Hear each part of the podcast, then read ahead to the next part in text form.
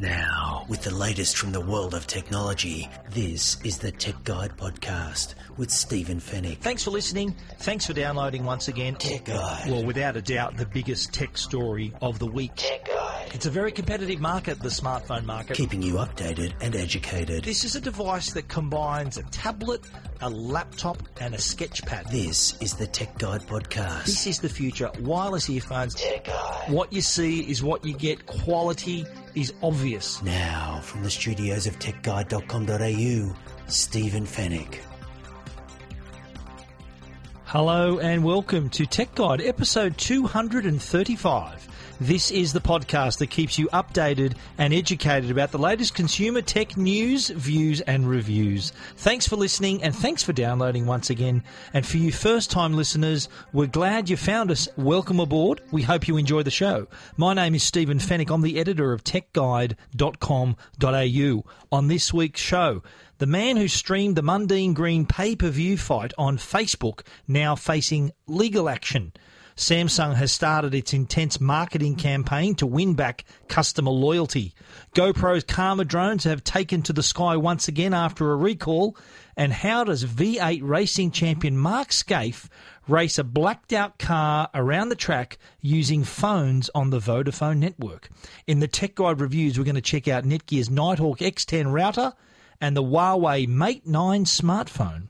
And we'll finish it off with the Tech Guide Help Desk. And it's all brought to you by Netgear, Australia's number one brand of home Wi Fi products, and Norton, the company to help keep you and your family safe online. Plenty to talk about, so let's get cracking.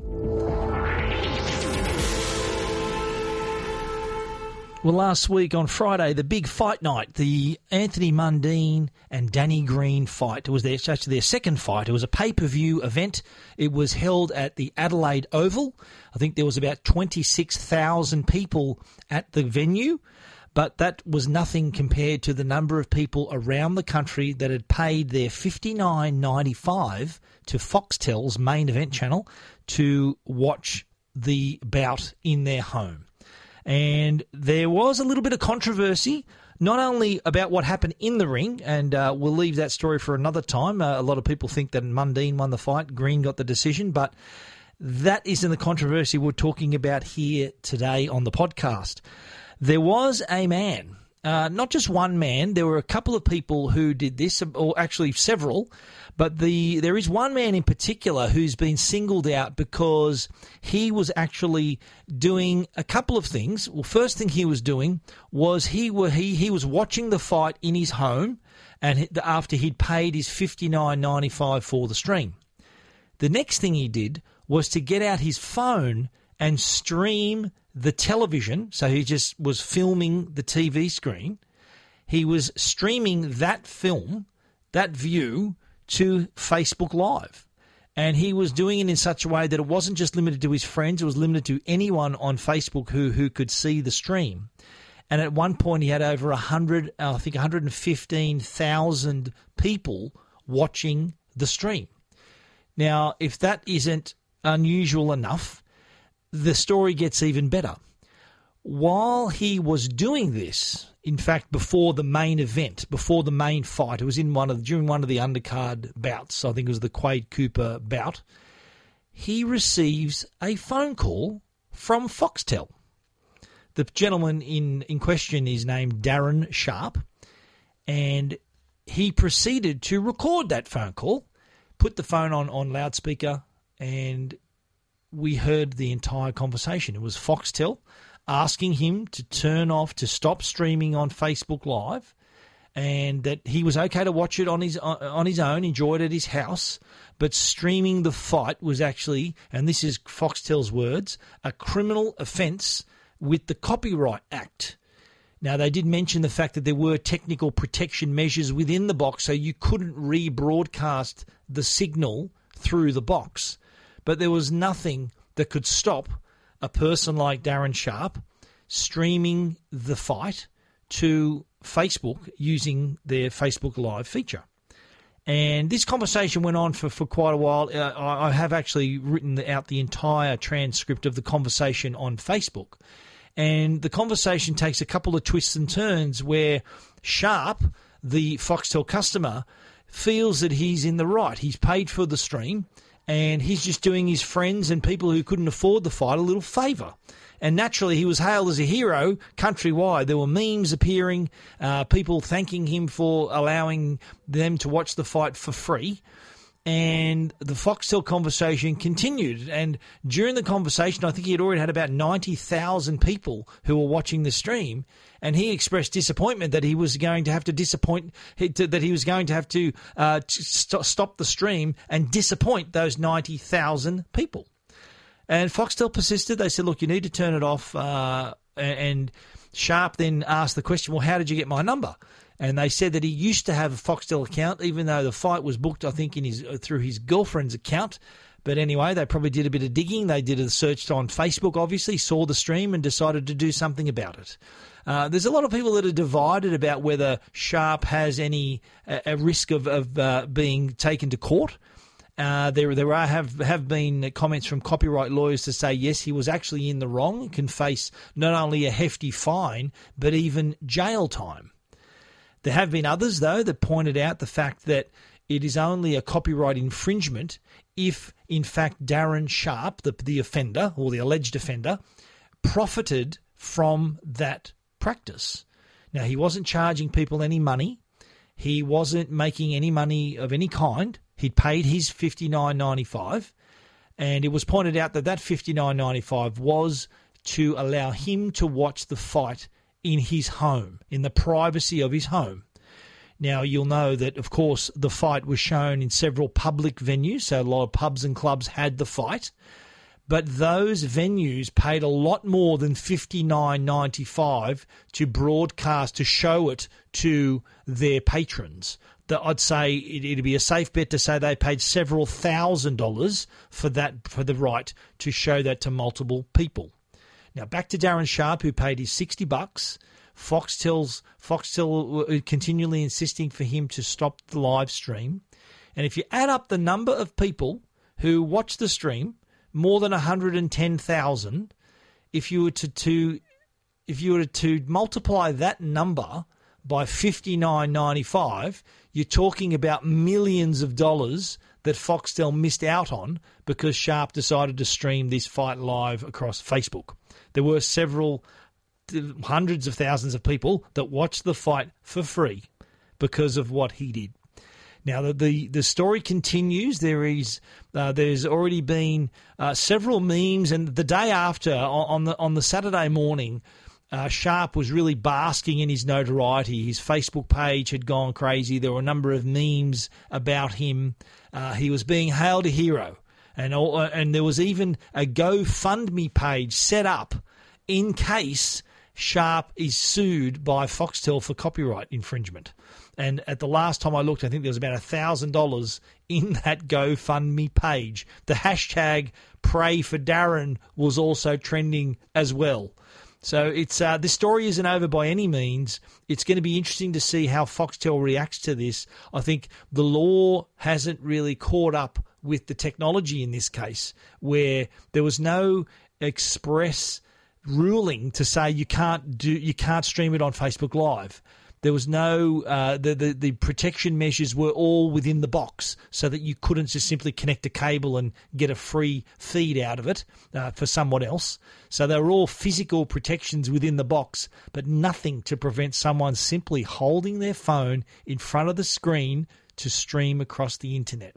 And Facebook created that facility. Whether they're liable in this situation, I doubt it, but it did give Sharp the opportunity to show the fight to hundred more than 100,000 people who didn't want to pay for it themselves and watch it for free we'll keep an eye on that on this continuing story. But if you want to read the extraordinary exchange between Sharp and Foxtel, and even watch that YouTube video that he took of the phone call, you can check that out at techguide.com.au. Tech Guide, keeping you updated and educated. This is Tech Guide with Stephen Fenech. If you've been watching TV lately, uh, especially Sunday night or the in prime time, uh, prime time during the week, you will notice a few Samsung ads popping up. And these ads are actually in, in the wake of what happened with the Note 7. They're all about how Samsung has learned from its mistakes with the Note 7 and improved its manufacturing procedures and are now committed to making innovative but safe products. Now, this is obviously the start of Samsung's marketing campaign to re establish itself as that trusted number one smartphone brand. Q4, so the fourth quarter of 2016, Samsung had actually given up the top position to Apple. And it was no coincidence that, that that quarter coincided with the release of the iPhone 7 and the demise of the Note 7. Hence the reason why Apple took the lead. Samsung uh, in 2016 sold more handsets overall, but the last quarter reported smartphone sales, Apple was number one.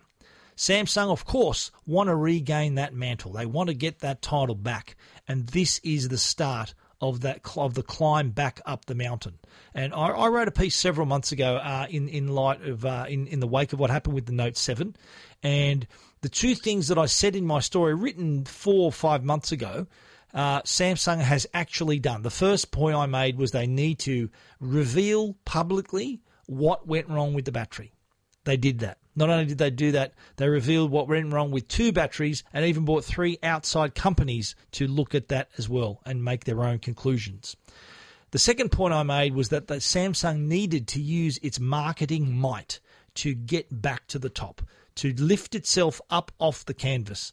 The, the quote that I used was, was actually quoted Rocky Balboa, the Rocky Balboa film where Rocky says, Look, it ain't how, how hard you hit, it's how hard you can get hit and keep moving forward. I think that this is the process that we're seeing Samsung go through right now. They are showing that they can they can survive this. They are surviving this. They've got exciting products to release in the near future, possibly even a new Note device. We uh, the the rumors are pretty strong that they have not given up on the Note brand.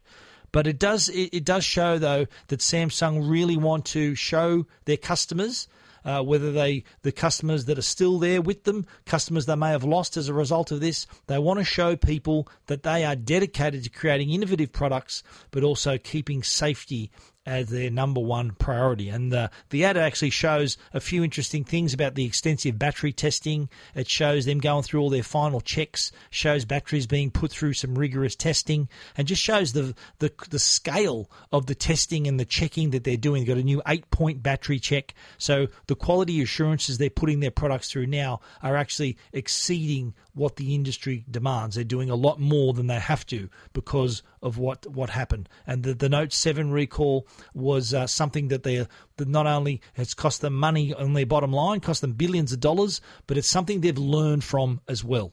So it's uh, Samsung uh, doing their best. They've, they've, kicked off this massive marketing campaign. I've no doubt that if you're watching TV any night this week uh, or next week, you'll probably see this ad. If you want to see it whenever you want to, you can check it out at my, my story, read all about it, and see the ad at techguide.com.au.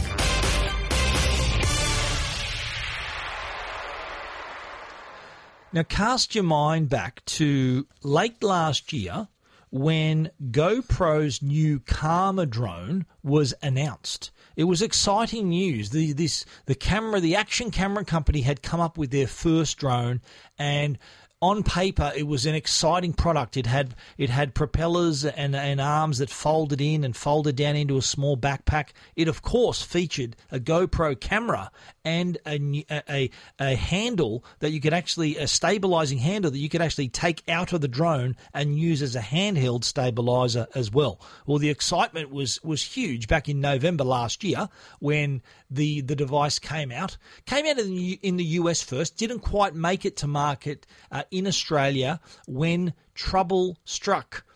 What GoPro was describing as a performance issue was uh, forcing the drones, the GoPro Karma drone, to fall out of the sky. There were some amazing videos, and I used some of them on Tech Guide when I was reporting this story, of the GoPro Karmas just simply falling out of the sky. Now, initially, there was some speculation as what might have been the cause of this problem, from whether it was a battery cell issue or various other problems. And GoPro made the pretty brave decision of deciding to recall the drone. They decided, look, let's get them all back, let's check them all out, see what went wrong. So whether uh, uh, the Karma had failed, and of course they, they were reported by customers to GoPro, so they, they took those devices back and, and examined them. And then every other drone, whether they'd crashed or not, they took them back as well. They wanted to look at all of them. So it took a bit of time. They did a pretty thorough investigation, and they came up with the problem. They found out what was causing the drones to fall out of the sky. And it was as simple as the latch holding the battery in place. The battery latch, obviously on the defective drones, wasn't tight enough to keep the battery in position. So what was happening was that the latch was coming coming undone, opening, and the battery was becoming detached from the drone itself and losing contact and thereby losing power. So what would happen? The drone without power falls from the sky. So now what they've done, they've taken it back, redesigned the battery latch, and now the Karma drone is back on sale in the US. In Australia, we're expecting it in the next month or so. I'm hearing late March, early April before we see the GoPro Karma drone hit the market. When it does hit the market, it's going to be uh, 1,195 with a GoPro camera. Uh, and with a GoPro Hero 5 camera, you can uh, it's going to cost 1649 so with the older GoPro 1195.95 with the new GoPro Hero 5 Black it's 1649.95 which only makes it about $50 cheaper than the DJI Mavic Pro which was announced about a week later and it too very similar to the GoPro Karma drone also folds down into a really small size so you can take it anywhere that was the main attraction of the GoPro Karma. Uh, the fact that it can fold down into a little backpack, really easy to take around. It also comes with its own remote control with attached display, so you don't have to attach your a separate tablet or phone to the controller. It's got its own screen, so you can fly it itself. Comes also with a backpack, lots of extra features, so pretty good value for money. But we haven't seen it yet.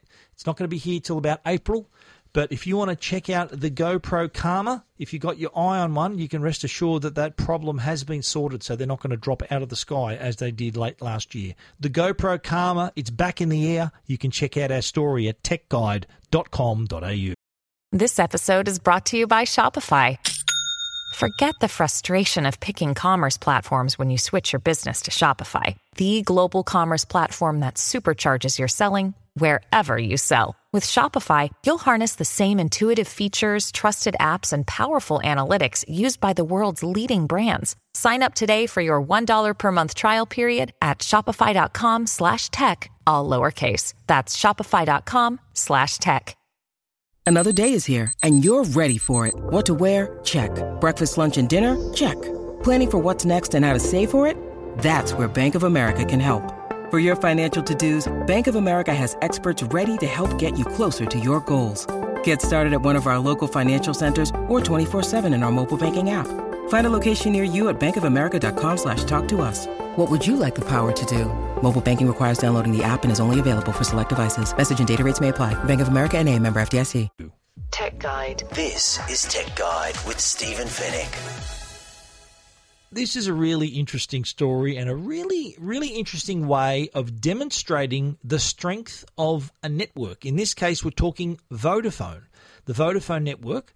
And what they did, it was a really interesting little exercise. They, it involved Mark Skaife, the, the V8 racing champion.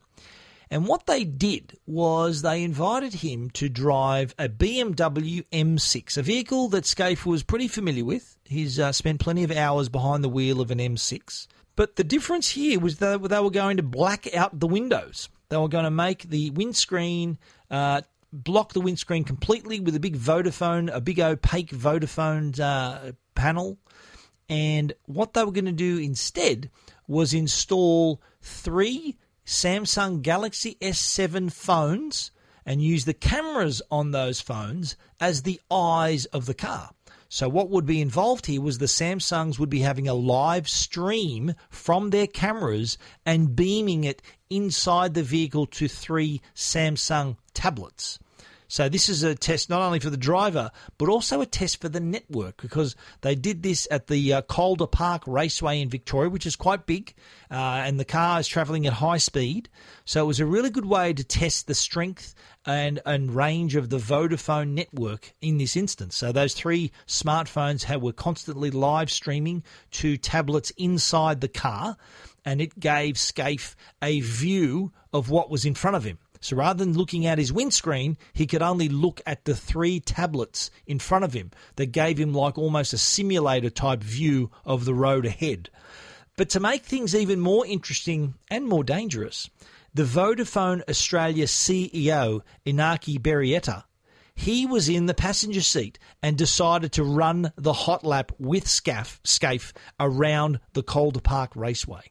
Now that that raceway's in Victoria, so uh, the stakes were raised slightly there. Skaife not only had to look after himself, but also had the Vodafone boss in the passenger seat next to him, and that uh, that I think is the Vodafone boss putting his money where his mouth is, having faith in the network, and uh, the the drive was a complete success. Skaife made it around the track and at high speed. I've got to say, uh, you can watch the video on Tech Guide. He wasn't slowing down. It was this was like a hot lap that he wanted to to run some kind of record. He was flying around the track, t- taking his turns and and and really hitting the straights hard and braking and, and then running into the next turn. It was like he was looking out the windscreen, but instead he was looking at the view on a tablet. He himself said it was like it was like a fair dinkum real time simulator that he was using. Uh, that is a really interesting little exercise. Vodafone Australia top marks for illustrating the strength of the network, but doing it in a really visual way. And I highly recommend you head over to, to Tech Guide to check it out. The video is there, as are some images of the car being, being prepared. So if you want to check that video out, you can do that at techguide.com.au. Tech Guide. This is Tech Guide with Stephen Fenech. The Tech Guide podcast is proudly sponsored by Norton, the company that can help keep you and your family safe online. While public Wi Fi at airports, hotels, and cafes is convenient, it's not always safe. Did you know that accessing the web using public Wi Fi could expose your most sensitive information, things like passwords, photos, credit card details, all these could be exposed to hackers and identity thieves. Norton Wi Fi privacy helps encrypt your information when you're online so it can't be intercepted by prying eyes. So, whether you're worried about hackers stealing your passwords or companies tracking your online activity, keep your personal information protected using the new Norton Wi Fi privacy app. To learn more, visit au.norton.com or search for Norton Wi Fi Privacy on the App Store or Google Play Store. Tech Guide. Now, a Tech Guide review with Stephen Fenech.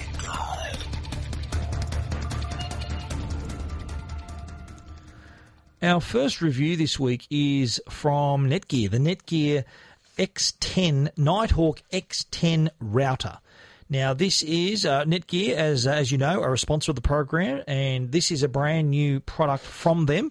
So, this review uh, is we've just done some pretty thorough testing with this product, and I have to say, this is probably the best router that I've used. And, and routers have come a long way in a short space of time. In, in the matter of a couple of years, routers have really gone from strength to strength. And, and the reason that routers need to be a lot better, a lot more efficient with wider range is what I call the Netflix effect.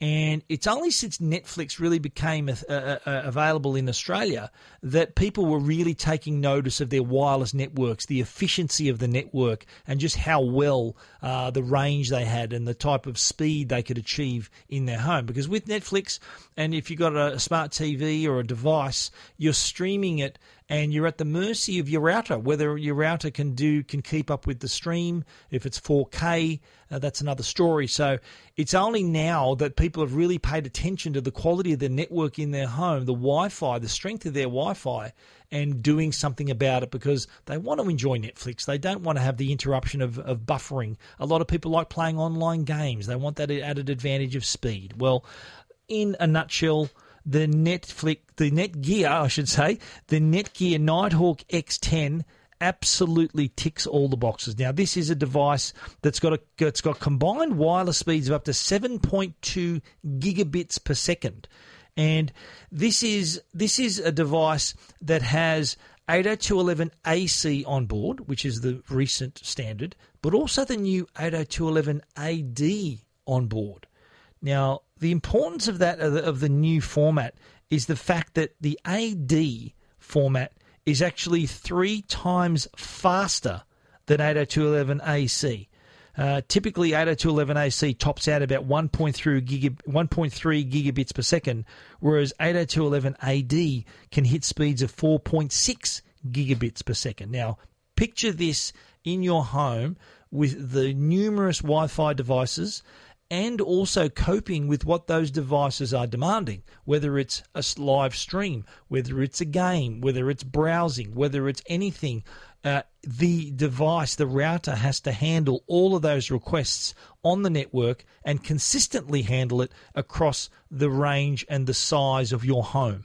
Well, we did a test to to uh, to showcase that speed and range that we'll talk about in a minute. But the device itself, on the design side, pretty aggressively styled, as are all the Nighthawk routers. That's what I really like about them. Uh, not the smallest footprint; it's about 22 and a half centimeters wide, so it takes up a bit of space. What I do with mine is I actually uh, mount it on the wall. It's on the wall behind my computer. Uh, so it doesn't take up any space at all. It just sits on the wall. So if you are short of space on your desktop, that could be a solution. You could mount it on the wall. There are seven gigabit Ethernet ports on the back, so you can connect hardwired devices like your if your smart TV's nearby, gaming console, set-top box, Blu-ray disc player. There are two USB 3 ports on the left side, so you can connect a printer or an external hard drive. If you do connect an external hard drive, which is what we did, and you've got movies and other content on board, what you find on the Nighthawk is the a Plex. It acts as a Plex server. So if you've got a movies on an external hard drive, if you access those movies and that content on other devices in the network, because it's got Plex on board, and if you use a Plex app, it'll actually provide a synopsis poster. So really, it really sorts out your content. So it, it makes it look like a real library, and you get all that added information uh, with your files as well. That was a handy feature. There's also a way for you to connect a NAS drive, that's a network attached storage drive, and give you pretty fast access to all your information, your data, your files, and your documents from anywhere. So you can you can uh, log into that from anywhere in the world. Now the Nighthawk X10 it has these four external antennas that really amplify the signal. There's patent pending technology in those antennas and really amplifies the signal to increase the range in your home. It's got also multiple user, multiple input, multiple output output technology to improve that streaming. And it also has a really simple setup, and it's all th- done through the Netgear Up app. Now, you, a lot of people get uh, intimidated by the the the complexity of, of adding a router to their network, but this was really simple. It took a matter of minutes to be to be stepped through the whole process. It found the router, allowed us to change the name of the router uh, and also the passwords, and do all that within minutes. We were connected, and it was and it was running on the network within three or four minutes. That's how easy it was. Well, the test we did in the in our home was using the Telstra Wi-Fi Maximizer app. What this does is maps the, your Wi-Fi connection and speeds at various points in your home home. Now, we did a comparison with a rival router. I won't name the router, let's just call it device A. And we mapped the, the bottom floor of our two story home and took different Wi Fi speed measurements. Uh, in, in, in the home and did the same thing for the Nighthawk X10. And what we found was uh, with, let's call it device A, that we moved around and we, we saw our measurements. And at various points in the home, it showed us a little heat map too that showed us that the strength of the network was basically around where the router was and nearby. But as soon as you moved to a room or two away from the router, speeds dropped to got down to as low as 15 megabits per second. Uh, the highest speed we had was 70 megabits per second at point A, which was actually quite close to the router. That was with device A. I'm not going to name the brand, but it's uh, not not too old a router. It is an 802.11ac router. and uh, it it produced those results. Now, moving on to the Nighthawk, the Nighthawk X10, we saw a massive improvement. So the heat map was a lot larger. So we saw uh, a lot more a lot more range around uh, the device itself. They were both sat next to each other. So they were located in the same room in the house, but the range offered by the Nighthawk X10 and speeds at all those other points was way better. We're talking 240 megabits per second at point A, uh, all, uh, uh all the way down to only the lowest was 183 megabits per second at one of the furthest points away from the router. Uh, but generally, the quality was a lot higher, and the the uh, the range, sort of the the heat map showed that the connectivity with using the X10 was a lot wider. So the quality of connection, speed of connection was really easy to see that the Nighthawk X10 uh, had showed a massive improvement. One little thing against it, it's expensive. It's $799.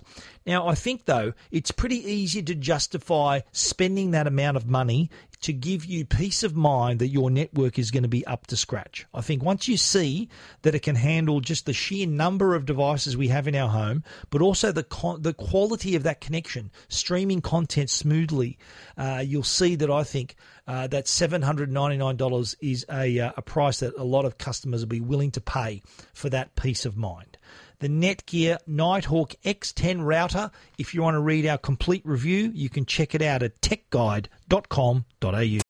When you need mealtime inspiration, it's worth shopping Kroger, where you'll find over 30,000 mouthwatering choices that excite your inner foodie. And no matter what tasty choice you make, you'll enjoy our everyday low prices, plus extra ways to save, like digital coupons worth over $600 each week. You can also save up to $1 off per gallon at the pump with fuel points. More savings and more inspiring flavors make shopping Kroger worth it every time. Kroger, fresh for everyone. Fuel restrictions apply.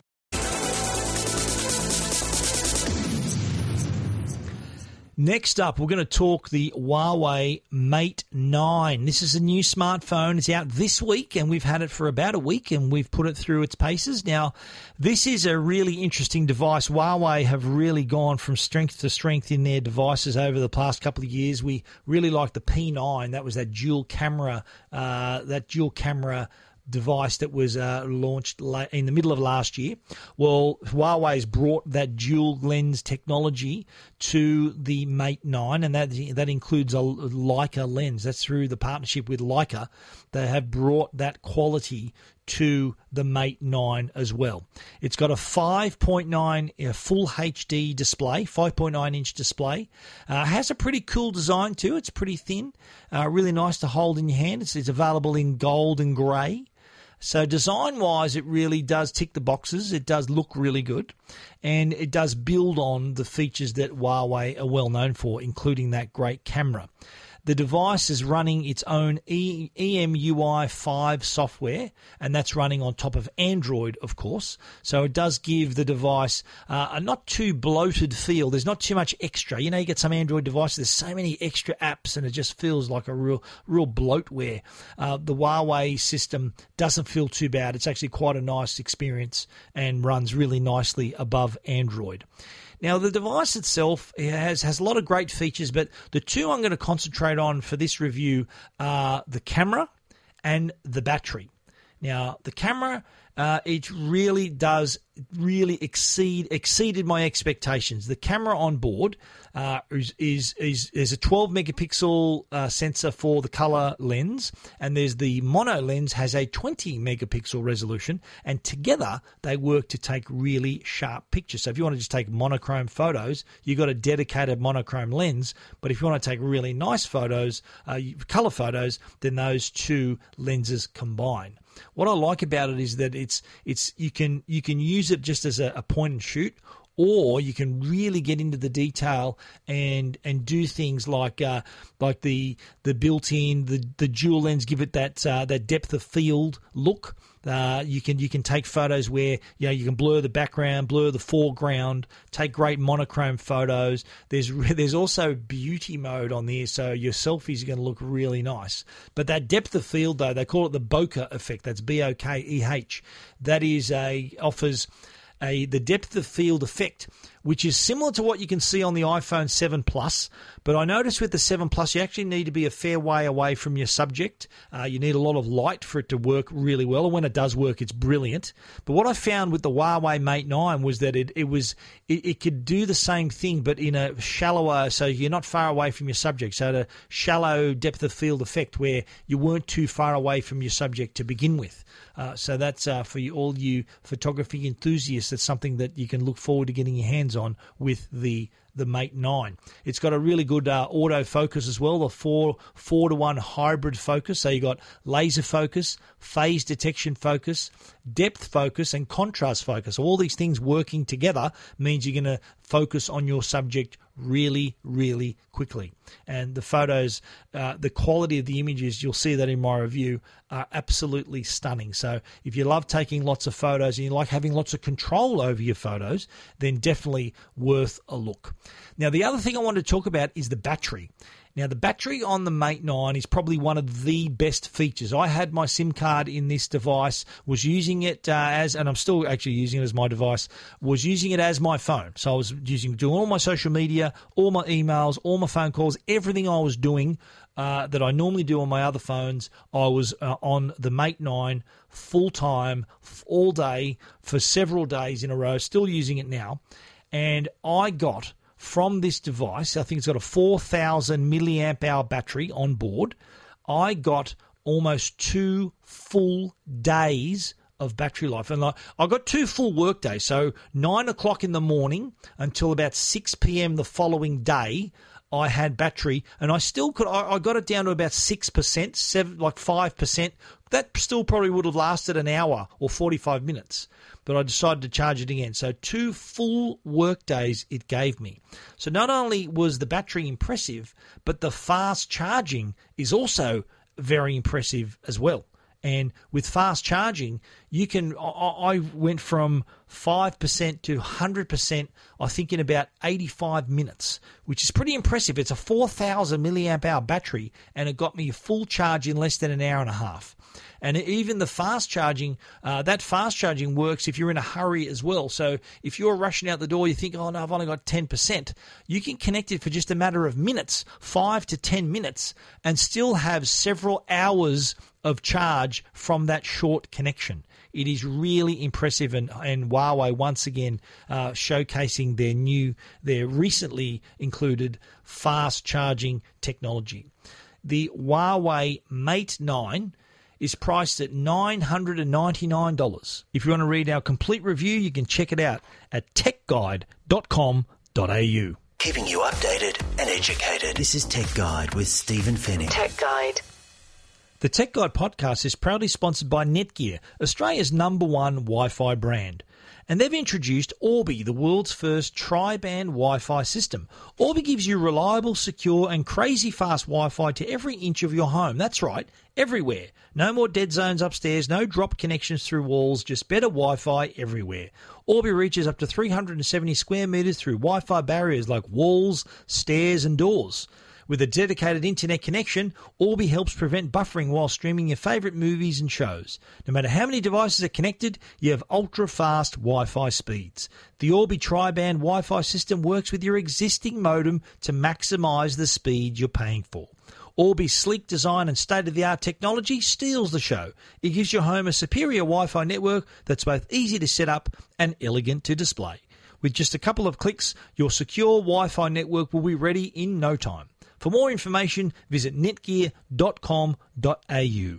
Orbi, better Wi Fi everywhere. Tech Guide. Now, answering all your tech questions, the Tech Guide Help Desk. For the Tech Guide Help Desk this week, I thought I would go over a, a bit of a TV buying guide. I think that the, the amount of time we normally hold on to TVs, if you're coming into the market in 2017, after having a TV for, let's say, eight to 10 years, you're going to find that the landscape has changed completely. The TV that you bought eight to 10 years ago is nothing like the TVs you can buy today. So I just want to take you through a few little, little tips and some terms that can help you buy the TV that suits you. Now, first of all, the screen size. When you bought your TV, uh, probably 42 inch might have been the average size. Today, the entry level, the new normal is 55 inches and getting bigger. There's several companies on the market, some new Chinese brands like Hisense and TCL offering comparable quality at much lower prices. And these companies offer much bigger TVs for TVs that are, smaller from uh, well-known brands. So you want to get a big TV, uh, you're probably going to say, pay the same price for that big TV from one of these cheaper brands as a smaller TV from one of the larger, and well-known brands. One thing to watch out for too: 4K ultra high definition. That is the resolution of most TVs. I would recommend put paying a little bit extra for the 4K. It's not that much extra, to be honest. 4K ultra high definition that refers to the resolution of the TV. 4K is four times the resolution of the full high definition TV you're replacing. So things are going to look a lot sharper. There's plenty of content through Netflix, other subscription services, and 4K Blu-ray discs for you to enjoy every pixel on that TV. Now, the formats of TV have also changed. LG is one of the only manufacturers with OLED, that's organic light emitting diode TVs. Now, these TVs don't require a backlight. They illuminate by themselves when a charge is passed through. That means that when it's when a pixel is on, it is totally black. Sorry, when a pixel turns off, it is completely black. So a pixel, it's either on or off. When it's off, the black level is incredible. And not having a backlight means the OLED TV is going to be super, super thin. Check out my story on Tech Guide. Have a look at the signature LG TV, the wallpaper TV we call it. I took a photo next to a pen and it makes the pen look like a cricket stump. It only extends four millimeters from the wall. Really need to see it to believe it. The other format to uh, that you'll hear about is the is QLED. This is Samsung's latest quantum dot technology. The latest version has new alloy quantum dot particles. And what these do is they change light into a billion colors. So it's a filter that creates everything the human eye can see while still being energy efficient. QLED, that is Samsung's technology. ULED is from Hisense. This is one of the rising brands in Australia. They've got a bit of momentum behind them. Their 2017 models are going to include ULED technology, as did their 2016 models, but it has slightly improved again. It's actually covered by 17 patents. U stands for ultra, so you're going to get better color, better local dimming, better motion rates, and ultra high definition resolution. The other term to keep an eye out for is HDR. That's short for High Dynamic Range. This is a feature you're going to find on every TV. All the latest TVs in 2017 are, ha- are going to have HDR on board. And what HDR basically is, it reveals a lot more detail in the color. So brighter whites, blacker blacks, and a lot more detail in between. So you can actually see more depth in the image, more color range. That's why it's called high dynamic range. So HDR, something to look out for uh, when you're buying a TV. All those features, keep them in mind. I've actually written a story about them so you can uh, get to know these features if you are in the market for a new TV in 2017. If you want to read that story, you can find it at techguide.com.au. And that's the end of our show for this week. You can read about everything that we've spoken about, of course, at techguide.com.au. Please get in touch with us as well. If you want to get in touch, send us an email, info at techguide.com.au, or you can send me a tweet at Stephen Fenech on Twitter, and that's Stephen spelled with a PH. Uh, and I will promise I will reply to you if you send me a shout out on Twitter. A special thanks to our sponsors, Netgear, the brand you can trust for all your Wi Fi needs, and also a shout out to Norton, the company that can help keep you and your your family safe online. Thanks for listening. We look forward to you joining us again next week. So until then, stay safe and stay connected.